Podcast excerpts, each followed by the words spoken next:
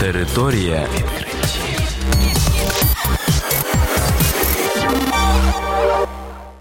Це програма Територія відкриттів. Кілька слів про новітнє та надзвичайне. У студії для вас працює Богдан Нестеренко. Вітаю вас, шановні слухачі. В цьому випуску ви дізнаєтесь про таке.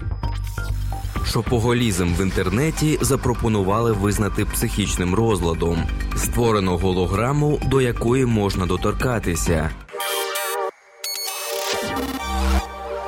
Вчені з Ганноверської медичної школи в Німеччині запропонували визнати окремим психічним розладом залежність від покупок в інтернеті. Пише The Times. Поняття компульсивний шопінг існує вже давно. Такі шопоголіки мають екстремальне і погано контрольоване бажання постійно здійснювати покупки, купуючи навіть непотрібні речі та не замислюючись про їх вартість. При цьому через розвиток інтернет-магазинів залежність від покупок набула величезних масштабів. Згідно зі статистикою, від компульсивного шопінгу страждає кожна 20-та людина, тобто 5% населення планети. Вчені провели дослідження за участю 122 любителів онлайн покупок з Німеччини.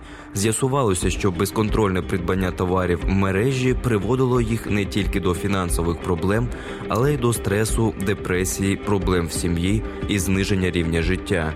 Найбільш схильні до залежності виявилися молоді люди. Визнання шопоголізму психічним розладом допоможе людям, що страждають від нього, задуматися про свої проблеми і почати лікування.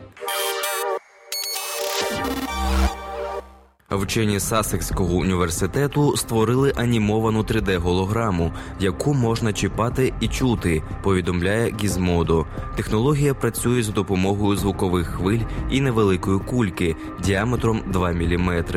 Хвилі змушують кульку рухатися з невловимою оком швидкістю і формувати в польоті запрограмовану фігуру. Людина бачить тривимірну модель, і якщо піднесе до голограми руку, зможе відчути переміщення кульки. Додатково кульку можна змусити вібрувати на частотах, які створюють звукові хвилі. Таким чином виходить левітований динамік. Передбачається, що вдосконалена версія цієї технології може замінити окуляри віртуальної реальності. Територія